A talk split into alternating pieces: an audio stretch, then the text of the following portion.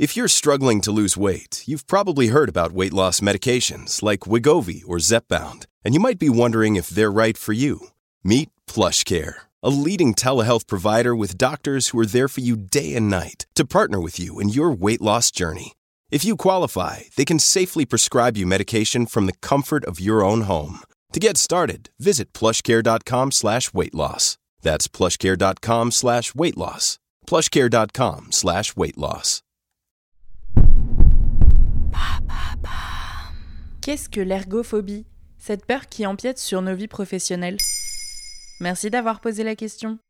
En 2022, Alan, assureur santé, présentait deux baromètres semestriels du bien-être au travail en France, en collaboration avec l'Institut de sondage Harris Interactive. Les résultats sont alarmants. En octobre de la même année, 6 salariés sur 10 souffraient de stress et 47% d'angoisse. Et si ces résultats ne sont pas tous à pathologiser, une partie de ces salariés anxieux souffrent peut-être d'une phobie peu connue.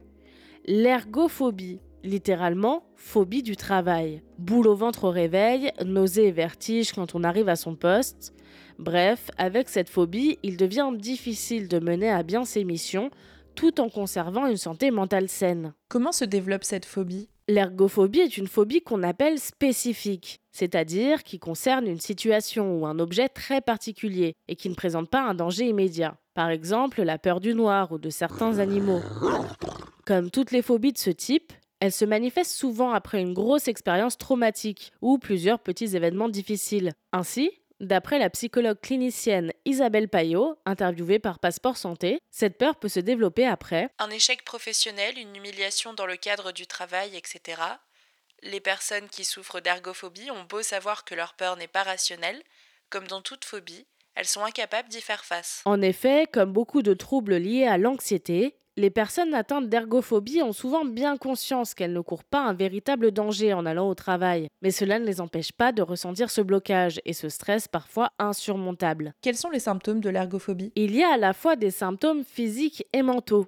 Les premiers signes seront souvent d'abord psychologiques. On va penser au travail et se plaindre intérieurement de devoir y aller, se retrouver à avoir envie de quitter un emploi qui nous plaisait pourtant beaucoup, puis cela va évoluer en maux de ventre, de dos, troubles du sommeil, crise de panique et augmentation du rythme cardiaque. Toujours d'après Isabelle Payot, les personnes les plus à risque sont celles qui sont très engagées dans leur activité professionnelle, celles qui ont quelque chose à prouver.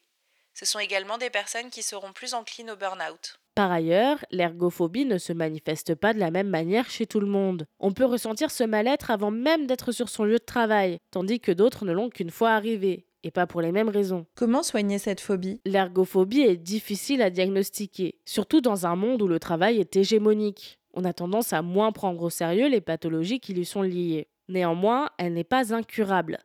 On peut parfaitement se tourner vers des thérapies cognitivo-comportementales ou vers un traitement médicamenteux. Pour prévenir les symptômes de s'installer, pensez à analyser vos ressentis et les réactions de votre corps. Si votre environnement de travail ne vous convient pas, parlez-en ne restez pas seul dans votre mal-être. Voilà ce qu'est l'ergophobie.